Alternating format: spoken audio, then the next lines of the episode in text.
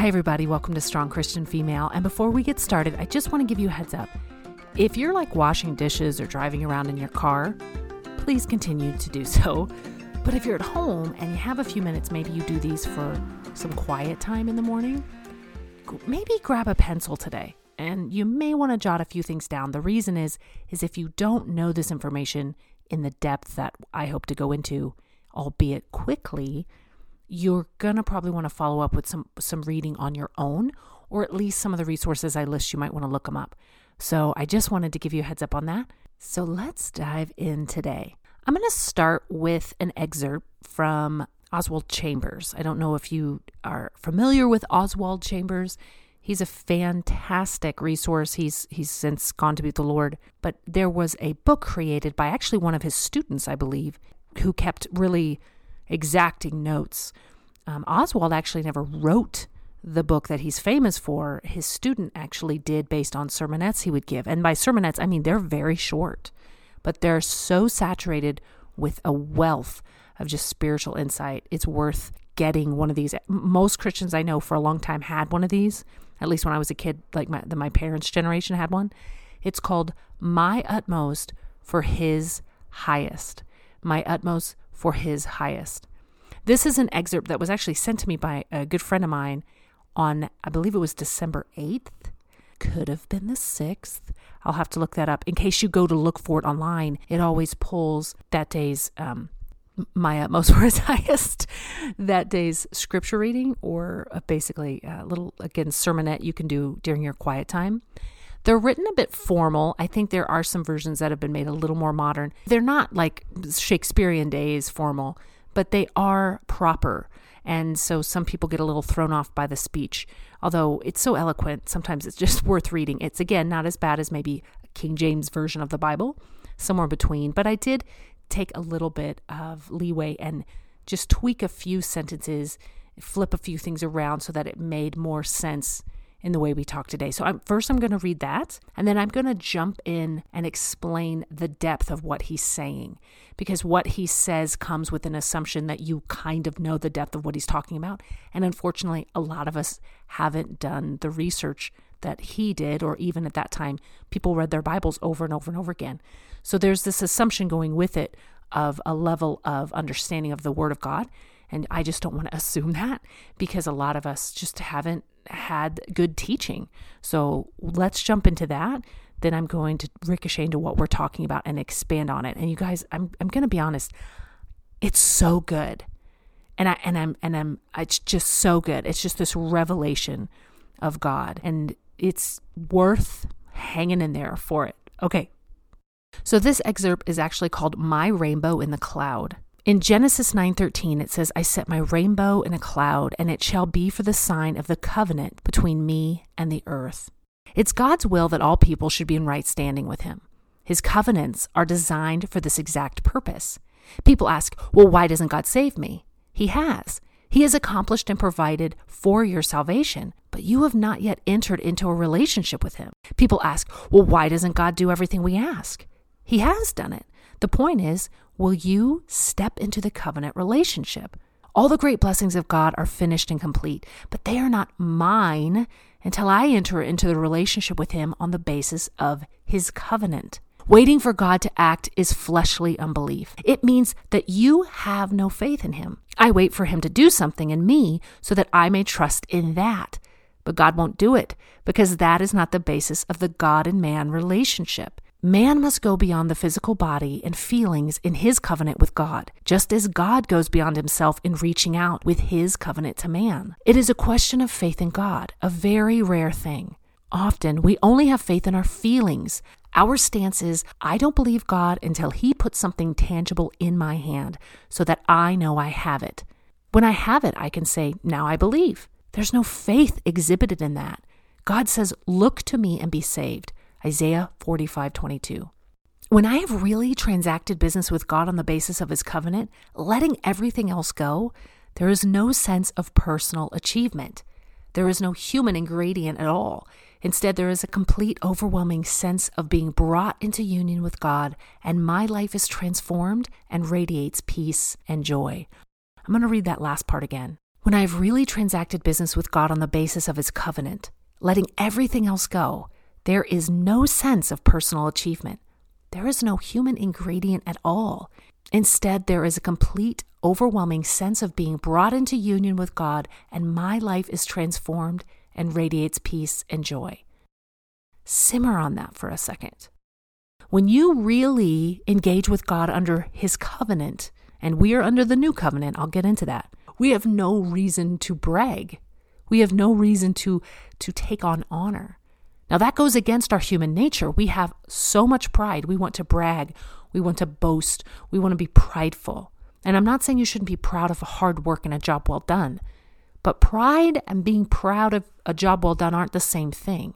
And when we truly understand that in God's mercy we've been brought into a covenant, we will not take upon ourselves bragging rights. Now, flip that to another way of thinking about it in God's mercy, we can't screw things up if we truly enter into a covenant relationship with Him and we, as Oswald Chambers says, do business on the basis of His covenant. God is reaching down to us. We are reaching up to Him. We are reaching out for each other. And when He grabs a hold of us because we let Him and we don't just keep our arms at our side and say, Gimme, gimme, then we now see just this overwhelming freedom of not feeling obligated to do everything, to strive on our own constantly. Now, when he's talking about covenant, we're going to go into it, but we are under the new covenant, which is not just a physical, temporal covenant, it is an eternal covenant. And that is what brings peace. That is what helps you not strive so hard. Again, I'm not saying don't work hard. That is actually God's will for us is to show ourselves approved but we will not strive for anything of eternal value beyond the covenant of God because that's been promised to us. He has to reach down to us for us to achieve what has been promised us in the new covenant. But we have to take steps of faith to reach out. So in the Bible, there are listed four major covenants in the Old Testament and one in the New. Now, some people will argue that there's additional covenants um, they often will point to creation and say that our relationship with humanity and you know animals in the earth, although that's actually after Noah, they'll they'll, they'll tag on these what I call extra covenants. Three other ones. So some people will say there's seven. A couple of people say there's nine. But if you're really tried and true to Scripture, the only covenants officially initiated by God, there's four in the Old Testament, one in the New, which comes through Jesus Christ. So the first covenant, and I'm just going to fly through these, but there is a point. The covenant with God and all of creation. So, of course, people were in rebellion. They were so against God that God was like, in my words, needing a do over of humanity. He came to Noah, told him to build the ark. He did, according to scripture, it took him uh, around 120 years to do that. People thought he was nuts. There had never been a flood before, there had never been rains the way we know rain.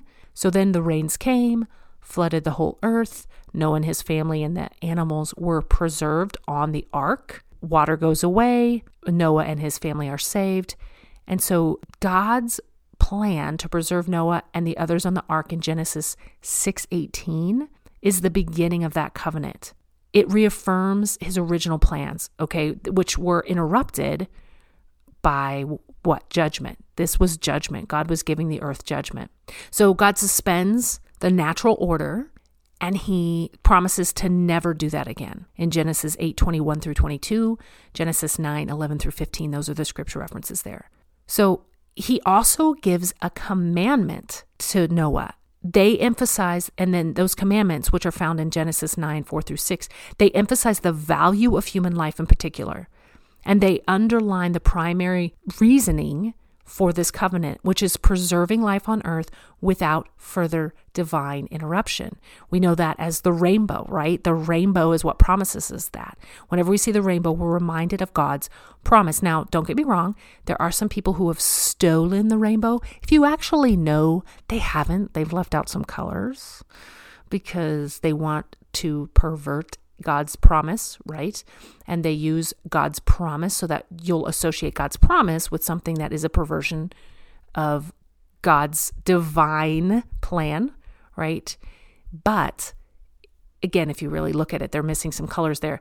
But the actual rainbow, we're proud. That is God's promise that He, we are to pre- preserve life on earth, that God is going to preserve life on earth, that there is a value in human life, and that God will no longer bring that sort of judgment on man, which is such a good promise because when Jesus came, He came to fulfill that as well. Now, uh, keep in mind as I read these, all of these covenants point to fulfillment in Christ. These covenants were given, we screwed it all up every time. Every time we did something wrong, and yet God kept his covenant with us, and then he brought us a new covenant that we couldn't mess up because it had nothing to do with us striving, right? Now, again, each covenant is going to have sort of a set of rules. There's going to be a promise and stipulations attached to those. You can't just cash in without doing anything. You have to keep God's covenant, his commands, and he's going to honor that with his covenant. Okay, so the second covenant we want to jump into is known as the, well, it's Abraham's covenant, but it's the Abrahamic covenant. It's a little bit tricky for me to say. I always want to make that sound very strange. So this kind of has a two part, and a lot of people say that there's kind of an extension on this covenant. But again, keep in mind covenants are what? Covenants are promises between God and man. God keeps his promise. We're to keep our promise. So there's always some rules laid down. So in this promise, this covenant, he makes this with Abraham, Isaac, and Jacob. And his promise is that he will bless Abraham in two ways that Abraham will become a great nation and so have a great name because of that. And that through Abraham, God would mediate blessing to all peoples on the earth. So, so keep that in mind. When is that fulfilled? Well, it does happen in the Old Testament, even though the Israelites just keep messing it up, but it's fulfilled in Jesus Christ, right? So these two promises play a big part. There's also, you know, boundaries of this covenant. You know, there's known as the quote covenant of circumcision. There's an he also talks about God talks about in Genesis 17 an everlasting covenant. So keep that in mind. Also, I apologize. The reference there is Genesis 12, 1 through 3 for the Abrahamic covenant. So these two distinct covenants were established between God and Abraham. The first promise, covenant, guarantees that Abraham will be made into a great nation. The second covenant affirms God's promise to bless all nations through Abraham and his seed. And again, they talk a lot about a nation, a nation, a nation, and how that nation will bless other nations. Now we've got Moses, the Mosaic covenant. So, the emancipation of God's descendants from oppression in a foreign land is the covenant that God makes with Moses. This is in Genesis 15. In order for God's treasured possession, his kingdom of priests, his holy nation, Israel must keep God's covenant by submitting to his requirements. Now, part of this covenant is, again, the rules that God lays down in order for the Israelites to be God's treasured possession, his kingdom of priests, his holy nation. All of that is mentioned in Exodus. Then Israel has to keep God's covenant by submitting to its requirements. So this is part of the deal. Eventually, we're going to have the Ten Commandments come out of this covenant, right? But when they keep his requirements, when they submit to the requirements of the covenant, they will reflect God's holiness. It says in Leviticus 19 1. Israel will showcase its true theocracy, right? Its true honor to God and serve as God's witnesses to the watching world. The world is going to watch Israel and see how they honor God, or as we know, how they don't honor God, and then what God does because of that. But regardless, they are to honor God's rules of covenant that will reflect His holiness, and His holiness will be witnessed throughout the earth, and they will then bless other nations. Four, number four here, the Davidic covenant, David's covenant. So this has a lot of scripture references that I'm going to fly through. Uh, Second Samuel 7 is huge. First Chronicles 17 also mirrors it. So Nathan comes, he's an oracle to David. Uh, David intends to build a house for God, but God promises to build a house or a destiny for David. Okay, Second Samuel 7, First Chronicles 17. They don't necessarily talk about that as the covenant. However, many other texts do. 2 Samuel 23 5, 2 Chronicles 7 18, 2 Chronicles 13 5, Psalms 89 3, Jeremiah 33 21. So they so even though when it's initially talked about, it's discussed between God and David that he's going to build a house, right, a destiny for David, it is not mentioned as a covenant until those later scriptures. So the David's covenant with God is what it's basically doing is it's continuing the Mosaic and the Abrahamic covenants. And he is talking about how God's plans for David and Israel are intertwined. They they are melded together. So the covenant introduces a subtle but significant shift here, right? We're going to focus on something different. With the great nation promised to Abraham now firmly established in 2 Samuel 7 1, the attention starts talking about a royal offspring, Genesis 17 6 and 16. So, this royal line that can be already traced back into Genesis, it culminates in an individual, a conquering seed who will fulfill the promise. And a hope is expressed in Psalm 72 17. And that seed is not David, but will fall into the royal lineage of David, right? So David's covenant, again, is about a house being built, but that house is metaphorical. He is building royalty out of David. And because of what will come out of David's seed, the world will change. And that is the covenant, the promise he made to David. Now we get to the covenant we are under. And yet it's important to understand those other four covenants because the new covenant fulfills them all. So for me to have just jumped to the new covenant and said, we live under the new covenant, it fulfilled the old covenants without fully understanding the old covenants, you won't see the power of the covenant that Christ brought, which far supersedes the other ones. But just like Paul says, don't say, the old covenants are bad and the new covenant is good. It's just the new covenant fulfills all of the old ones and promises eternity with God. So it's it just supersedes them all. That's that's how God works. He keeps making these covenants with man, covenants with man, covenants with man. We keep messing it up, messing it up, messing it up. So what does he do? He's like, "Okay, no more no more covenants where you are striving now you will be saved by grace, right? The old law says strive, strive, strive. Again, you would honor God and keep his laws because you love him. And yet now we have grace and when Christ ascends into heaven, we have a helper, the Holy Spirit. You have to keep in mind the Old Testament folks did not have the Holy Spirit. Why did they make a bunch of rules? Thou shalt not kill, thou, thou shalt not steal, Thou shalt not lust after your neighbor's wife. Thou shalt not. Thou shalt not. Why? Because they were more than happy to do that. Because they were like, wait a second, I can't just go kill someone because I'm mad. Nope. Nope, you can't. Notice he didn't kill Cain. Now that was mercy, I understand. But why did Cain listen when it says that okay, I'm going to be a little this does this does tie in, but I'm going to be a little honest. When it says that Cain killed Abel, it's not like he whacked him over the head with a stick. It says that he struck him and he slaughtered him. Hello? Like you would an animal for a sacrifice. He's, he didn't, it's not good. Let's just put it that way. He slaughtered him. Abel, as far as we know, was the first murdered person. Cain did not just do an oops a daisies. I wish I hadn't punched my brother in the head and his head hit a rock. I've actually seen that on a movie. It makes me giggle. It says that Abel's blood cried out from the earth and that God came to Cain. Let's just say, from what scripture describes that murder, it was vicious, and yet God didn't kill him. But he did write a rule, thou shalt not kill. Why? Because even Cain who had to, who literally talked to God about it, lied. I mean, he lied, first of all, but like, I, wouldn't you have stopped after you saw your brother wasn't moving on the ground? He didn't have the Holy Spirit. So I don't know exactly what that means, but he wasn't in the presence of the Lord like we're allowed to be until God was literally present. So we can live with the Holy Spirit and conviction because of Jesus. That's what oh, that's what makes the new covenant so amazing. It's so humbling if you think about it. So the new covenant, of course, is fulfilled through Jesus. The Old Testament actually talks about the new covenant in Jeremiah, specifically the phrase new covenant. However, Isaiah talks about it. There's uh, Jeremiah talks about it. Ezekiel talks about it.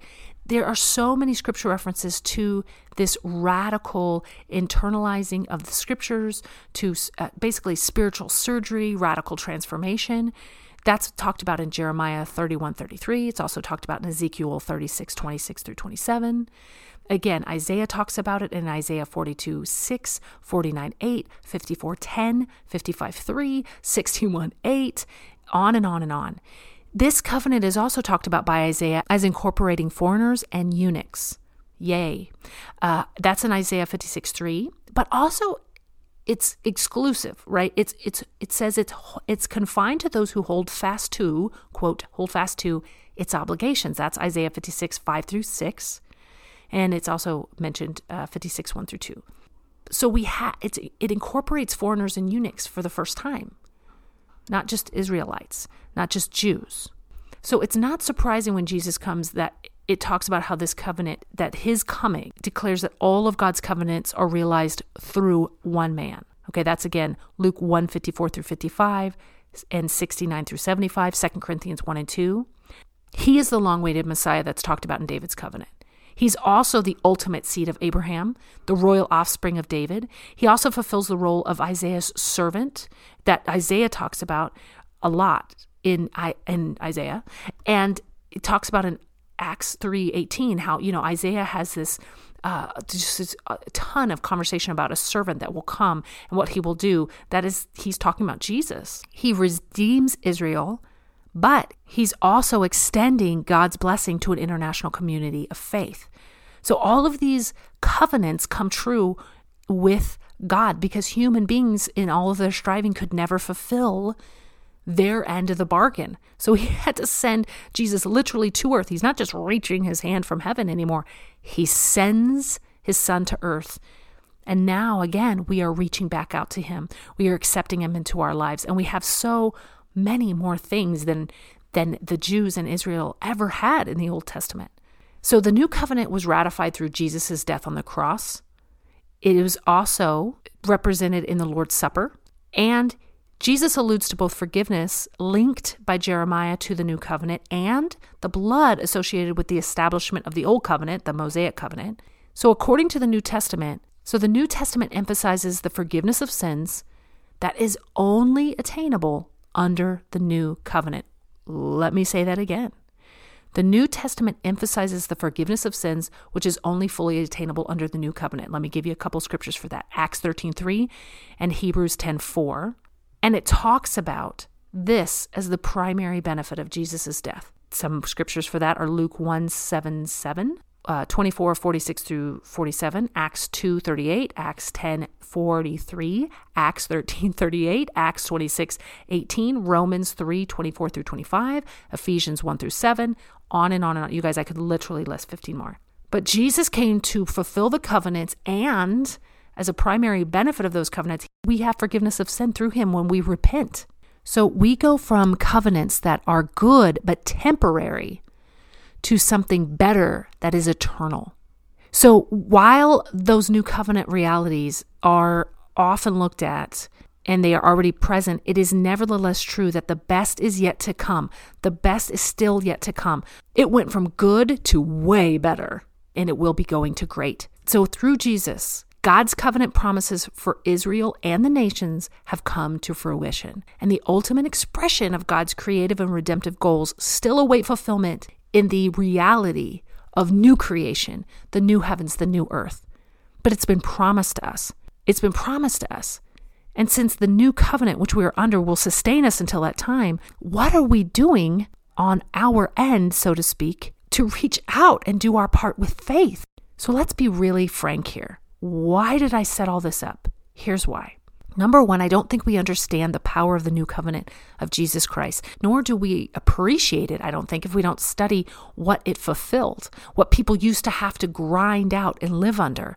They didn't have the Holy Spirit. There was only one place to have the presence of the Lord, and that was in the temple. And if you were not holy and sanctified and ready to walk in there, you were dead. They attached a rope to your foot. You walked in there. If the presence of God, it, because of its holiness, you couldn't sustain the holiness of it, you died because of just how the glory of God is just so powerful. They yanked you out with that rope and they sent someone else in there. What a job, right? It's like one hand, it's an honor. On the other hand, you're like, I'm good. I'm good. I'll just hang out here, play my tambourine, march around a wall if you need me. You guys go in and might die because the holiness of God is so strong. It just permeates down through you. And it's, it's again, it wasn't because God was killing people. It's because his glory is so, his holiness is just so beyond us that we can't reach it. We can't reach it. And he just had a list of things we needed to do to be purified to be in front of him. But now we take for such granted the presence of the Lord. Let's be really frank. We can't even get off our cell phones and spend some time with God. But they would die to be in the presence of God. They were willing to die to experience the presence of God. And we are like, eh, I got a show. I got something to do. And yet we sit around and we say, hey, God, gimme, gimme, gimme, and then I'll believe in you. But, but that's not what he says. And I love how Oswald Chambers says when we actually transact business with God on the basis of his covenant and we let everything else go, then there's no sense of personal achievement. We recognize that our humanity is so flawed that it took Jesus Christ dying on the cross, washing our sins away, carrying us through life to even remotely attain even an ounce of what he promises us. But here's the good news if we desire to step into faith that that new covenant reality is for us, what would our lives look like? If we're reaching out in faith and we're saying, God, I'm not going to worry anymore. I'm not going to be bound by fear anymore. I know that not only have you saved me, rescued me, and you have taken care of my sins, you've redeemed me from the curse of the law, but I know that you've promised me goodness, mercy, the fruit of the Spirit, access to heaven. So, God, I'm going to reach out for that.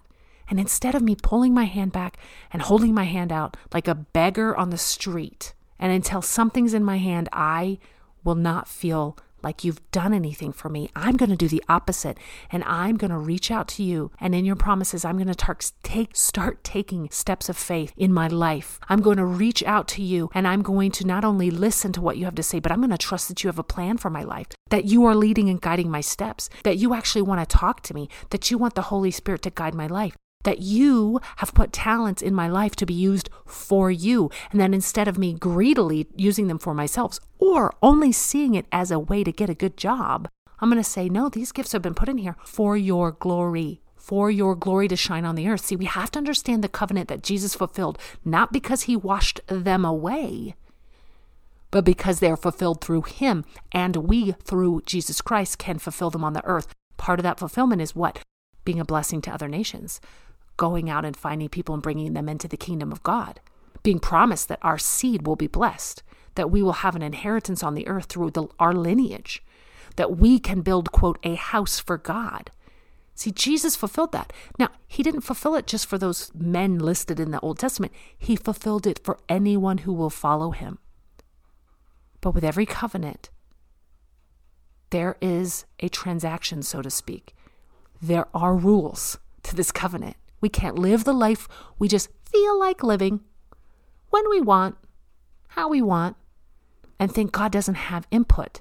He didn't do away with the Ten Commandments, He didn't do away with ex- expectation and a list of rules. A covenant is, yes, a promise from God, but it is also a promise from us.